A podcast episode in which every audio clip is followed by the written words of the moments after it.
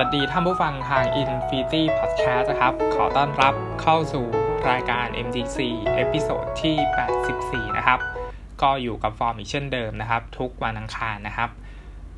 รายการ MDC นะครับ episode นี้นะฮะก็เป็น episode ที่ครบรอบ 2 ปีนะครับ ของการจัดรายการ MDC นะฮะแล้วก็ครบรอบ 2 ปีนะครับในการจัดพอดแคสต์นะครับของฟอร์มนะครับ ก่อนอื่นก็ต้องขอขอบคุณนะครับท่านผู้ฟังนะฮะที่กดเข้ามาฟังนะฮะแล้วก็ขอบคุณคำติชมทุกอย่างนะฮะที่แนะนำมานะฮะก็จะพยายามปรับปรุงไปเรื่อยๆนะฮะแล้วก็พยายามจัดนะครับพอดแคสต์ให้ดีขึ้นต่อๆไปนะครับ ขอบคุณจริงๆนะฮะที่กดเข้ามาฟังนะครับ ไม่ว่า สำหรับคนที่ฟังตั้งแต่ episode แรกจนถึงตอนนี้นะฮะก็ต้องขอขอบคุณมากๆนะครับ ที่ยังฟังกันอยู่นะครับ แต่สำหรับใครที่เพิ่งกดเข้ามาฟังครั้งแรกนะฮะก็ต้องขอขอบคุณนะฮะที่เลือกกดเข้ามาฟังนะฮะแล้วก็ขอบคุณทุกๆคนนะครับใน ผู้จัดใน Infinity Podcast นะครับที่ให้โอกาสฟอร์มนะครับมาจัดรายการรีวิวหนังนะฮะแล้วก็มาพูดคุยแลกเปลี่ยนนะครับ เกี่ยวกับภาพยนตร์นะฮะที่ได้รับชมนะครับ รวมไปถึงภาพยนตร์เก่าๆด้วยนะครับ ที่ฟอร์มอยากจะหยิบมาเล่าให้ท่านผู้ฟังได้รับฟังกันนะครับ ก็ รายการ NBC นะฮะก็จะไม่ค่อยเหมือนรายการอื่นๆใน Infinity Podcast นะครับ ที่จะมีเรื่องเล่านะฮะของตัวเองนะครับ มาเล่ามาแลกเปลี่ยนอะไรประมาณนี้นะครับ MDC นะฮะก็จะเป็นพูดพูดถึงภาพยนตร์เป็นส่วนใหญ่นะครับ เพราะฉะนั้นฟอร์มก็จะไม่ค่อยมีอะไรมาเล่านะครับ ที่เป็นส่วนตัวในในเรื่องของฟอร์มนะครับว่าเป็นยังไงบ้างนะครับ ชีวิตช่วงนี้นะครับ มีปัญหาอะไรหรือเปล่าอะไรประมาณนี้ก็จะไม่ได้มาเล่าใน MDC นะครับ เพราะว่าคิดว่าคนที่กดเข้ามาฟังก็อยากจะฟังว่าภาพยนตร์เรื่องที่ฟอร์มไปดูนะครับ ฟอร์มรู้สึกยังไงมากกว่าที่จะมาฟังเรื่องราวชีวิตของเราอะไรประมาณนี้นะครับ แล้วก็อย่างที่เคยพูดไปนะครับว่าส่วนตัวก็ไม่ชอบเล่าเรื่องตัวเองเท่าไหร่นะครับ เพราะฉะนั้นการจัดพอดแคสต์เนี่ยนะครับ ก็ ก็เป็นปัญหาในช่วงแรกๆนะครับ เพราะว่าเราก็จะลงเฉพาะคอนเทนต์นะฮะที่เราอยากจะพูดในภาพยนตร์เรื่องนั้นนะครับ แต่ว่าพอเราต้องอพูดนอกคอนเทนต์ที่เราเตรียมไว้นะครับ มันก็จะพูดไม่ค่อยได้นะครับ เพราะว่าไม่ได้มีเรื่องอะไรที่เราอยากจะเล่าหรือว่าเราอยากจะพูดนะครับ ในในส่วนของที่เป็นเรื่องส่วนตัวของเราอะไรประมาณนี้นะครับ เพราะฉะนั้น MDC นะครับมันก็จะมียาวบ้างสั้นบ้างนะครับ แต่ละ episode นะฮะก็ขอขอบคุณนะฮะที่ยังฟังอยู่นะครับ ส่วน episode นี้นะฮะ MDC episode ที่ 84 นะครับ ก็ภาพยนตร์ที่ฟอร์มจะหยิบมารีวิวนะครับ หรือว่าพูดถึงใน episode นี้นะครับ เรื่องแรกคือภาพยนตร์ Parasite นะฮะหรือว่าชนชั้นปาราสิตนะครับเป็นผลงานของผู้กำกับบงจุนโฮนะฮะก็ฟอร์มจะไม่ลงรายละเอียดนะครับหรือว่าไม่ได้ลงแบบ spoil นะครับว่าเหตุการณ์เนี่ยมันเกิดยังไงบ้างนะครับ เพราะว่าอยากให้ท่านผู้ฟังเนี่ยฮะที่ยังไม่ได้รับชมนะครับไปรับชมภาพยนตร์เรื่องนี้นะฮะแล้วก็สำหรับใครที่รับชมแล้วนะครับ episode นี้ฟอร์มก็จะไม่ได้แบบตีความลงลึกนะครับว่าเออ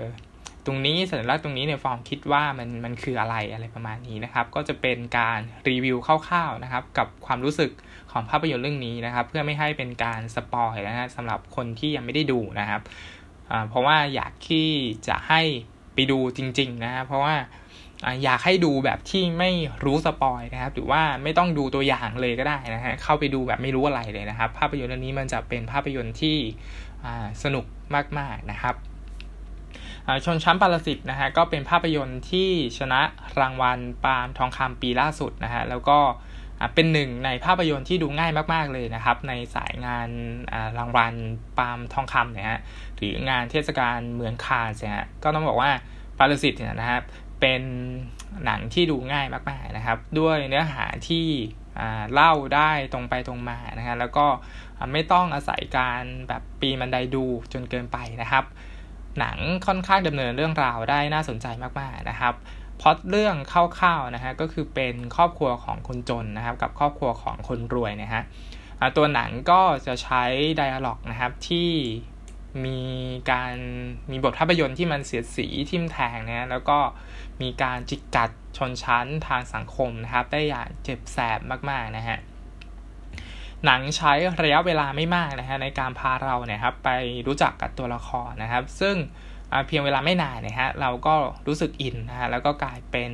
ผู้สังเกตนะครับในพฤติกรรมต่างๆ ของตัวละครนะฮะรวมไปถึงเรามีความอินในการที่จะเอาใจช่วยนะฮะครอบครัวคนจนนะครับ ให้รอบพ้นจากความเหลื่อมล้ำทางสังคมนะฮะยิ่งไปกว่านั้นเนี่ยฮะหนังก็ทำให้เราเห็นภาพ ระหว่างคนรวยกับคนจนนะฮะได้อย่างแบบชัดเจนมากๆนะฮะแล้วก็มีงานฉากอะไรที่แทบไม่ต้องตีความนะฮะคิดว่าใครที่เข้าไปดูแล้วก็คงเข้าใจได้ง่าย ๆนะครับ ว่ามันแสดงถึงความต่ำต้อยนะฮะของคนจนนะฮะแล้วก็ความน้อยเนื้อต่ำใจนะฮะของชนชั้นล่างอะไรประมาณนี้นะฮะ สิ่งหนึ่งนะครับที่ทำให้เรารู้สึกนะสนุกอยู่ตลอดเวลาช่วงเวลารับชมภาพยนตร์เรื่องนี้ แล้วก็มีความเศร้าเสียใจนะครับ ไปกับเหตุการณ์ที่เกิดขึ้นภายในเรื่องเนี้ยตัวละครเนี่ยครับทุกตัวเนี่ยนะครับมันไม่ได้แบ่งแยกแบบว่าแบบเป็นคนดีมากๆ หรือว่าคนเลวมากๆนะครับ คือตัวละครในเรื่องเนี่ยค่อนข้างเป็นคนแบบสีเทาๆครับไม่ว่าจะเป็นครอบครัวคนรวยนะฮะหรือว่าครอบครัวคนคนจนนะฮะ คือมันเป็นคนที่ไม่ได้ คือเราไม่ได้รู้สึกว่าเขามีความทารุณนะฮะ หรือว่ามีความโหดร้ายจนเกินไปนะฮะ แต่ว่าความต่ำต้อยด้อยค่าของชนชั้นล่างนะครับ หรือว่าสถานะทางสังคมเนี่ยนะครับ มันทำให้เราเนี่ยมองเห็นถึงความแปลกแยกระหว่างชนชั้นเนี่ยได้อย่างชัดเจนนะฮะแน่นอนว่าหนังก็ให้เราเห็นภาพคนรวยนะครับ เป็น ปีศาจร้ายนะฮะในในช่วงเวลาหนึ่งนะฮะแล้วก็ให้เราเห็นคนจนนะครับเป็นปีศาจร้ายเนี่ยด้วยเช่นกันนะครับในเหตุการณ์ที่ที่ไม่คาดฝันนะฮะแล้วก็เป็นเหตุการณ์ที่เราไม่คาดคิดนะฮะเพราะฉะนั้นเราจะเห็นความร้ายนะฮะหรือว่าเห็นด้านมืดในจิตใจของชนชั้นนะฮะหรือว่าพูดง่ายๆก็คือด้านมืดของมนุษย์เนี่ยฮะมันขึ้นอยู่กับสถานการณ์จริงๆนะฮะแล้วก็การเอาตัวรอด พื่ออยู่ในโลกนี้ได้เนี่ยมันมันค่อนข้างโหดร้ายมากๆ ในการที่จะต้องเบียดเบียนซึ่งกันและกันอะไรประมาณนี้นะครับ ซึ่งหนังมันก็ให้ภาพเหล่านี้นะฮะได้สลดใจมากๆนะครับ เพราะฉะนั้นไอ้เส้นแบ่งนะครับ ระหว่างความรวยกับความจนนะครับ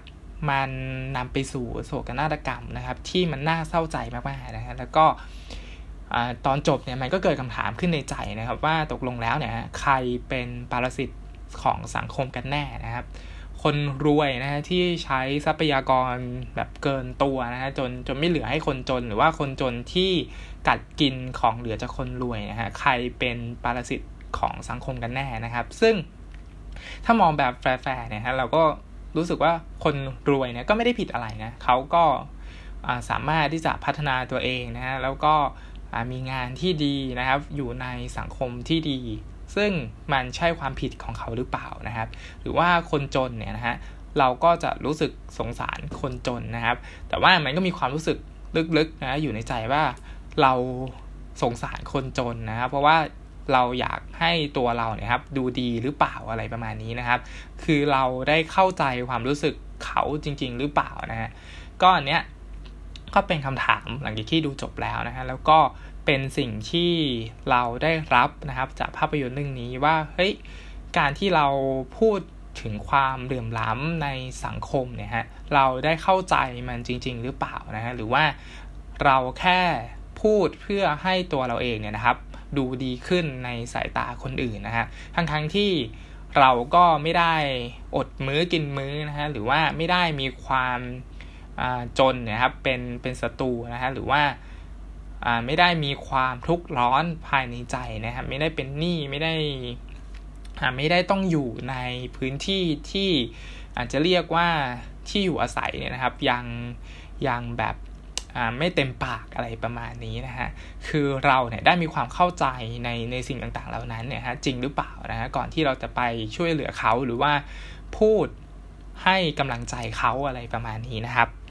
ซึ่งอันเนี้ยมันเป็นคำถามหลังจากที่เรา รับชมภาพยนตร์เรื่องนี้จบแล้วว่าเฮ้ยเราควรที่จะเห็นใจคนเหล่านี้นะซึ่งการเห็นใจเนี่ยมันดีอยู่แล้ว แต่ว่าถ้าเราเห็นใจแบบที่เราไม่ได้รับรู้ความรู้สึกของเขาจริงๆนะฮะมันเป็นเพียงแค่การเห็นใจเพื่อที่จะทำให้ตัวเองเนี่ยครับรรู้สึกดีแค่นั้นหรือเปล่าอะไรประมาณนี้นะฮะซึ่งหนังเนี่ยมันก็มีไออารมณ์ต่างๆ เหล่านี้มากมายเต็มไปหมดนะครับ แล้วก็ อารมณ์หนึ่งที่เราคิดว่าเป็นอารมณ์ที่ค่อนข้างสร้างสรรค์ที่ดีมากๆ คือหนังมันมีความตลกร้ายอะฮะซึ่งมันสร้างเหตุการณ์ที่เรารู้สึกว่ามันเร็วร้ายเร็วเร็วร้ายมากๆนะนะครับแล้วแล้วมันก็สามารถที่จะทำให้เราเนี่ยนะครับ ร่วมสนุกไปกับเหตุการณ์นั้นได้นะฮะซึ่งไอความเร็วร้ายเนี่ยของมันเนี่ยฮะแต่ว่าเรายังรู้สึกสนุกกับมันไปได้เนี่ยนะครับ แง่มุมหนึ่งมันก็เป็นความน่าเศร้าใจเหมือนกันนะว่าทำไมเราถึงรู้สึก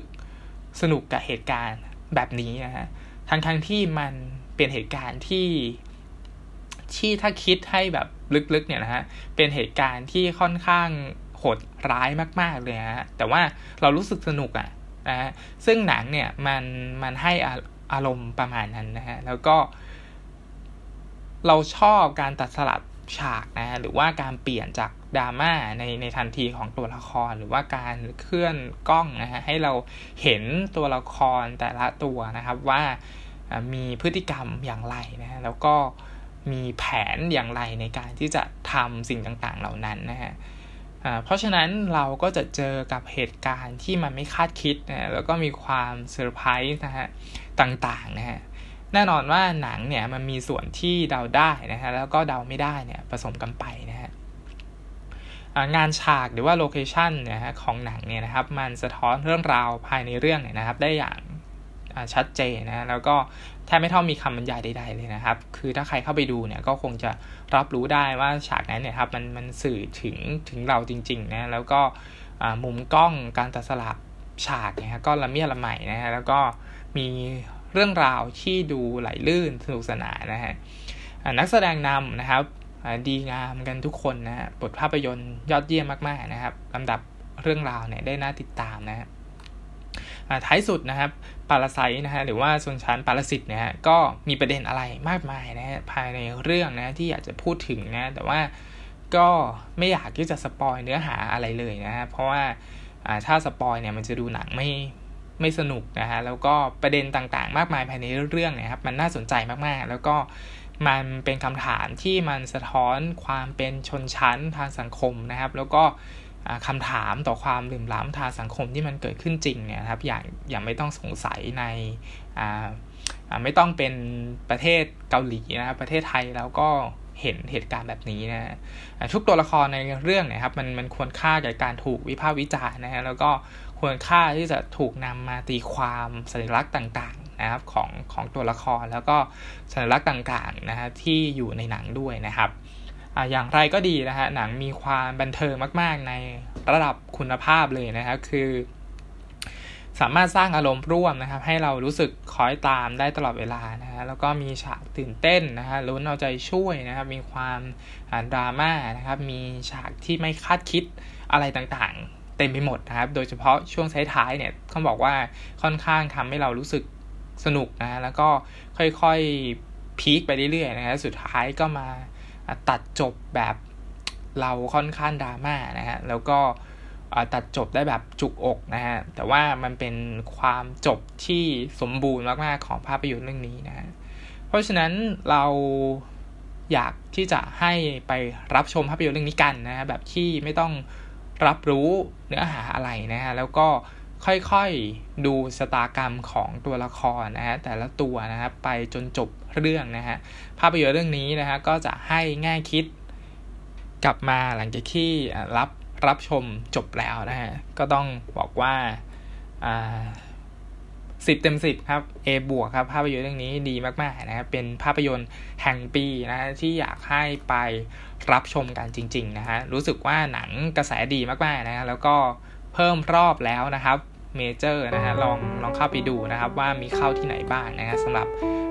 ปาราไซนะฮะชนชั้นปาราสิตนะครับ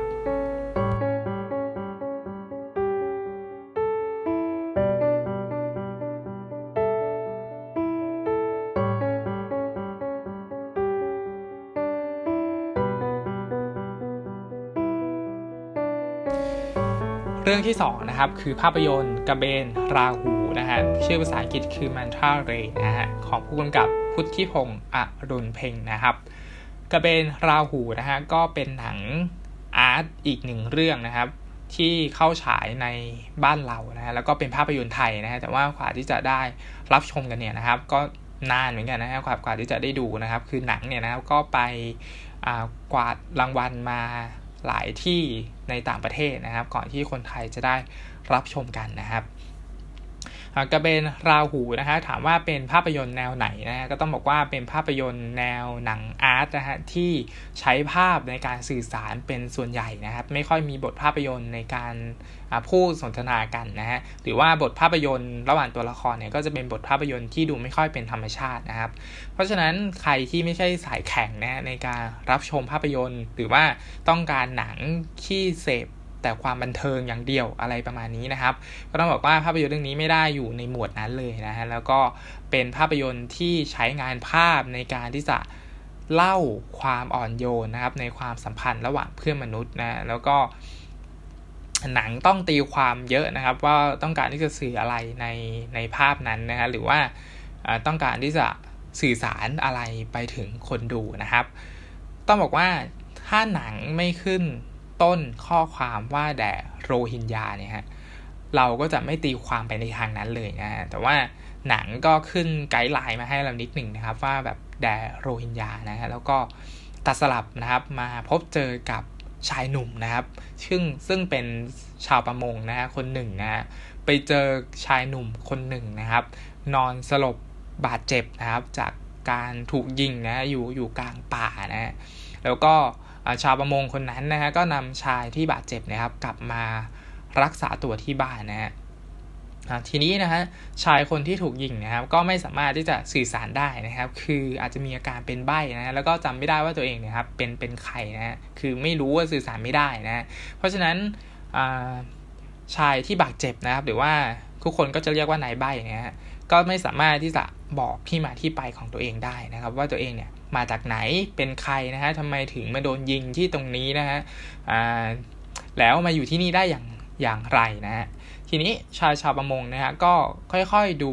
แลนะครับรักษานะครับชายใบนะครับในในใบเนี่ยนะครับอย่างดีนะฮะแล้วก็ให้ความห่วงใยนู่นนี่นั่นนะครับ คอยอสอนนะครับวิถีชาวประมงนะครับ ว่าต้องทำอย่างไรนะแล้วก็คอยดูแล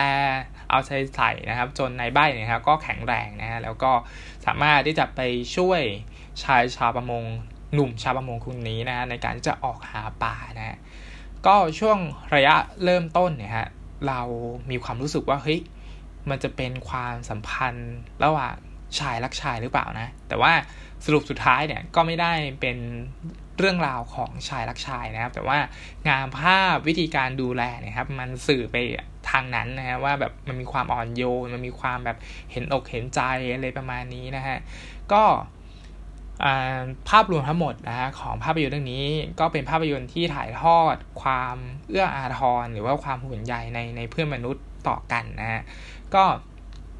เล่าคร่าวๆนะครับสุดท้ายนะครับอันนี้ spoil นิดหนึ่งนะแต่ว่าคิดว่าน่าจะ spoil ได้นะฮะก็คือชาวประมงเนี่ยฮะก็ไปออกออกหาปลาใช่ไหมแล้วก็ โดนโดนแบบไปจับปลาแล้วก็ติดติดแหปลาไปด้วยอะนะแล้วก็เขาเรียกว่าอะไรอะนะครับไอเครื่องมือที่จับปลาครับไอชายชาวประมงคนนี้นะฮะก็ก็ติดไปด้วยแล้วก็หายไปเลยนะฮะทิ้งให้ในใบนะครับ อยู่คนเดียวนะฮะทีนี้ ชายชาวประมงเนี่ยครับมีแฟนหนึ่งคนนะแต่แฟนของเขาเนี่ยครับหนีไปตั้งนานแล้วนะก็คือหนีตามผู้ชายคนอื่นไปนะกลับมาที่บ้านที่นี่นะฮะแต่ว่าไม่ไม่เจอหนุ่มชาวประมงแล้วนะครับเพราะว่าหนุ่มชาวประมงเนี่ยได้หายสาบสูญไปนะแต่ว่าเจอนายใบอยู่นะครับก็เลยเกิดเป็นความสัมพันธ์นะครับ ก็เหมือนนายใบเนี่ยครับมาแทนหนุ่มชาวประมงคนนี้นะฮะอะไรประมาณนี้เนาะแต่ว่าก็ยังพูดไม่ได้เหมือนเดิมนะ แต่ว่าก็เปลี่ยน รูปลักษณ์หน้าตานะครับ มีการย้อมสีผมนะฮะให้เหมือนกับหนุ่มชาวประมงที่ดูแลเขานะฮะแต่งเนื้อแต่งตัวให้เหมือนกันเลยอะไรประมาณนี้เนาะนะครับหนังมันก็มีความอาร์ตนะฮะแล้วก็มีความเนิบช้านะครับ พร้อมทั้งยังไม่ค่อยมีบทสนทนาระหว่างตัวละครนะครับ ตัวหนังจึงเต็มไปด้วยงานภาพนะครับที่แปลกตานะครับ มันมีแบบคนไปเดินในป่าแล้วก็เอา เอาไฟคริสต์มาสนะครับมาพันตัวฮะแล้วก็เดินเดินอยู่ในป่าอะไรประมาณนี้นะหรือว่าใช้ไฟที่มันอยู่ตามผับนะฮะแต่ว่ามันอยู่ในบ้านไม้แล้วก็เปิด แล้วก็ตัวละครมันก็อยู่ในนั้น โดยที่ไม่พูดอะไรอะไรประมาณนี้นะเพราะฉะนั้นความเนิบช้าของหนังเนี่ยฮะก็สามารถทำให้เราง่วงนอนได้เลยนะฮะแต่ว่าสิ่งที่ดีงามมากๆนะครับของกระเบนราหูนะฮะแล้วก็เป็นส่วนที่ทำให้เราสามารถ รับชมได้อย่างเพลิดเพลินนะฮะคืองานภาพนะครับ เราคิดว่าเป็นหนังที่มีงานภาพที่ดีมากๆเรื่องหนึ่งในในภาพยนตร์ไทย หรือว่าจะเป็นเรื่องหนึ่งในในในภาพยนตร์ทั่วโลกเลยนะฮะเพราะว่างานภาพมันเป็นงานภาพที่มันแปลกตามากๆ แล้วเราไม่เคยเห็นงานภาพแบบนี้นะครับ รวมไปถึงการเซตฉากให้ตัวละครมันมาอยู่ร่วมกันนะ นะครับ แต่มันมีความสวยงามอะไรบางอย่างนะอยู่อยู่อยู่ในฉากนั้นนะแล้วก็มันมีอารมณ์อะไรที่มันรู้สึกแปลกๆในในช่วงที่ดูฮะเพราะฉะนั้นหนังมันมีความอาร์ตมากๆนะมันมีโทนของอารมณ์นะของหนังที่มันแบบค่อยๆถ่ายโอนในความเป็นตัวละครหนึ่งนะฮะไปสู่อีกตัวละครหนึ่งอย่างที่เล่าไปว่าชายชาวประมงเนี่ยมันหายไป แล้วก็ในใบเนี่ยก็มาแทน ชายชาวประมงนะฮะ เพราะฉะนั้นอารมณ์ของหนังที่ค่อยๆ พาตัวละครตัวนี้ไปเป็นตัวละครอีกตัวหนึ่งเนี่ยครับ มันเป็นความละเมียดละไมแบบค่อยๆ เป็นค่อย ๆ ไปฮะ อย่างไรก็ตามเนี่ยหนังมันก็ทำให้เราแบบรู้สึกง่วงนะฮะอย่างที่บอกไปแล้วก็ด้วยความเนิบช้าของมันนะฮะ คือใครนอนมาไม่พอเนี่ยก็สามารถที่จะหลับได้เลยนะฮะ เพราะฉะนั้นถามว่ามันเกี่ยวอะไรกับโรฮิงญานะฮะ ท้ายสุดนะฮะคิดว่าหนังเนี่ยนะครับ มันหยิบจับประเด็นที่ต้องตีความให้มันกลายเป็นประเด็นโรฮิงญานะครับ คือความเป็นนามธรรมของหนังด้วยวิธีการสื่อสารแบบนี้เนี่ยฮะมันทำให้เราเห็นอะไรบางอย่างเกี่ยวกับความทนทุกข์ของชาวโรฮิงญานะฮะมัน มันเสมือนเป็นเรื่องราวที่เราไม่เคยรับรู้หรือว่าไม่เคยเข้าใจความรู้สึกของเขาเนี่ยอย่างแท้จริงนะฮะซึ่งหลังจากดูจบแล้วเราก็ไม่เข้าใจความรู้สึกของเขานะ หรือว่าอย่างที่บอกไปว่าถ้าหนังมันไม่ได้ขึ้นต้นว่าแต่ชาวโรฮิงญาเนี่ย เราแทบจะไม่รู้เลยว่ากำลังเล่าอะไรอยู่นะฮะเพราะฉะนั้น สิ่งที่เราเห็นนะฮะแล้วก็สามารถที่จะเชื่อมโยงไปถึงโรฮิงญาได้ คือเราเห็น ความไม่รู้ในสตากรรมของตัวละครนะว่าสุดท้ายแล้วมันจะไปจบยังไงแล้วมันมันเป็นยังไงรวมไปถึงการแทนที่ของคนที่หนี ความโหดร้ายอะไรบางอย่างนะฮะถ้าจำได้ก็คือในใบเนี่ยโดนยิงมานะแล้วก็ถูกชายชาวประมงมารักษา สุดท้ายชายชาวประมงเนี่ยฮะก็หายสับสูญไปนะฮะในใบก็มาแทนชายชาวประมงนะฮะแต่ว่า ท้ายสุดหนังมันก็สรุปให้เราเห็นว่า การที่นายใบหนีความโหดร้ายนะฮะแล้วก็มาอาศัยอยู่ในพื้นที่ที่เขารู้สึกว่าปลอดภัยแล้วนะครับ ไม่น่าเป็นอันตรายอะไรกับเขาเนี่ยนะครับแต่ว่ามันไม่ใช่พื้นที่ที่เขาดำรงชีวิตอยู่ได้อย่างปลอดภัยอย่างถาวรนะมันยังมีอะไรบางอย่างที่มาทำให้เขาไม่สามารถอยู่ในพื้นที่นี้ได้นะฮะ ซึ่งไอพื้นที่ที่แต่เดิมที่เขาคิดว่ามันน่าจะปลอดภัย ที่สุดแล้วของเขาแล้วเขารู้สึกว่าเขาน่าจะอยู่ที่นี่ได้อย่างถาวรแล้วเพราะเขามาแทนที่ของคนที่เคยอยู่แล้วเนี่ยนะครับ แต่ว่าสุดท้ายแล้วเนี่ย พื้นที่นั้นมันก็ยังเป็นพื้นที่เพียงชั่วคราวสำหรับเขาเท่านั้นอะไรประมาณนี้นะฮะก็อันนี้ถ้าเล่าเยอะเดี๋ยวมันจะสปอยเยอะนะครับ เพราะฉะนั้นคิดว่าหนังน่าจะมีรอบรับชมอยู่นะ แต่ว่าอาจจะน้อยนะครับ คิดว่า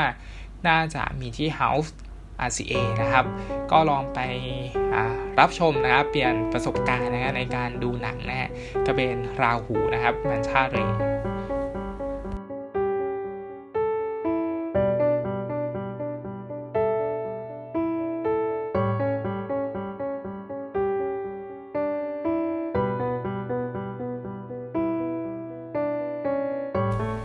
เรื่องที่ 3 นะครับ คือภาพยนตร์ Fast and Furious นะครับ Hobbs and Shaw นะฮะของผู้กำกับเดวิด ลิสนะฮะอ่าก็เป็นหนังที่จับคู่ตัวละครที่ดูจะไม่เข้ากันใช่ไหมครับ ถ้าใครเคยได้ดู Fast and Furious มาแล้วนะฮะ ตัวละครฮอปกับชอเนี่ยฮะ ก็เป็นตัวละครที่ทะเลาะกันอยู่ตลอดเวลานะฮะ เพราะฉะนั้นการจับตัวละคร 2 ตัวนี้นะครับมาคู่กันนะฮะ เราก็จะได้เห็นการเน็บแนมกันนะครับ การเชื่อเฉือนอารมณ์ไดอะล็อกนะครับบทสนทนาที่ไม่มีใครยอมใครนะฮะ แต่เรากับ รู้สึกว่านะครับไอสิ่งต่างๆเหล่านั้นเนี่ยครับมันเป็นความยัดเยียดอยู่พอสมควรนะฮะตัวละครนะฮะทั้งสองตัวนะฮะก็มาเจอกันนะแล้วก็มีการตัดสลับนะครับให้เราเนี่ยเห็นพฤติกรรมต่างๆ ของตัวละครคู่นี้นะฮะบางแง่มุมก็ดูสร้างสรรค์นะครับบางแง่มุมก็ดูไม่ค่อยมีน้ำหนักนะแล้วก็ค่อนข้างน่าเบื่อนะฮะโดยเฉพาะ dialogue ของหนังนะฮะที่ให้ เดอะร็อกนะครับกับตัวเจสันเจสันสเตตัมใช่ไหมฮะทั้งสองตัวนี้เนี่ยมาประชันฝีปากกันนะฮะก็ไม่ค่อยอชอบเท่าไหร่นะฮะแล้วก็ค่อนข้างไม่ค่อยอดีเลยนะฮะคือเบื่อมากๆในช่วงเวลานั้นนะฮะแต่ว่าหนังคิดว่าหนังก็ต้องเลือกใส่ความเป็นแบบนี้นะครับ เพื่อเอาใจแฟนคลับนะครับ ตัวละคร 2 ตัวนี้นะฮะแล้วก็ ก็มีมาให้เต็มเลยในไดอะล็อกแบบนั้นนะฮะแล้วก็มีเหตุการณ์ที่มันดูพิลึกพิลั่นนะฮะแล้วก็หลายๆ จังหวะเนี่ยค่อนข้างที่จะฝืนธรรมชาตินะครับหนังตัดสลับหนังตัดสลับฉากนะฮะค่อนข้างแข็งทื่อนะนะครับในความรู้สึกเรานะแล้วก็ไม่ค่อยมีความลื่นไหลในรอยต่อเท่าไหร่อะคือคิดจะไปประเทศนั้นจะข้ามไปเมืองนี้อะไรเงี้ยก็ตัดตัดไปเลยนะครับแต่ว่าอย่างไรก็ดีเนี่ยครับความเวอร์วัง นะครับของฉากแอคชั่นนะฮะก็จะเต็มคอหนังสายนี้นะฮะแล้วก็ก็คิดว่า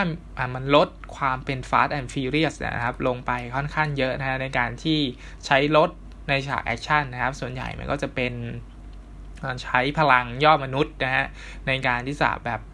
ต่อสู้กันอะไรประมาณนี้เนาะนะครับ ก็สำหรับใครที่ชอบงานแอคชั่นนะครับ เราคิดว่างานแอคชั่นก็ยังทำได้ดีนะครับ ในภาพยนตร์เรื่องนี้นะ แล้วก็ไม่ได้ดูถูกคนดูนะครับ แล้วก็มีความตั้งใจที่จะทำงานแอคชั่นเพื่อสนองความบันเทิงอย่างแท้จริงนะฮะ คือมันไม่มีตรรกะอะไรรองรับนะครับ สไตล์หนังแอคชั่นทั่วไปนะ แต่ว่ามันเป็นแอคชั่นที่เป็นมนุษย์ นะครับ ไม่ใช่ฮีโร่นะฮะ คือไอตัวละคร Hobbs กับ Shaw เนี่ยฮะ มันแทบที่จะกลายเป็นคนเหนือมนุษย์ไปแล้วอะนะฮะ คือเป็นยอดมนุษย์ได้เลยนะครับ แล้วก็ เออเพราะฉะนั้นเราต้องมองข้ามไอความเป็นมนุษย์ปกติหรือว่าคนทั่วไปไปนะฮะ คือลองคิดง่ายๆนะฮะ ถ้าใครได้ดูหนังตัวอย่างนะฮะ คือ คือจริง ๆ ก็ spoil ได้นะครับ เพราะว่าในหนังตัวอย่างเนี่ยมัน spoil ไว้หมดทุกอย่างแล้วนะครับ คือทุกฉากที่มันมีอยู่ในหนังเนี่ยมันมีอยู่ในภาพยนตร์ตัวอย่างนะฮะเพียงแต่ว่าเขาแค่ยืดขยายไปแค่นั้นเองนะฮะเพราะฉะนั้นเราก็จะเห็นฉากที่เดอะร็อกเนี่ยครับมันดึงเฮลิคอปเตอร์ใช่ไหม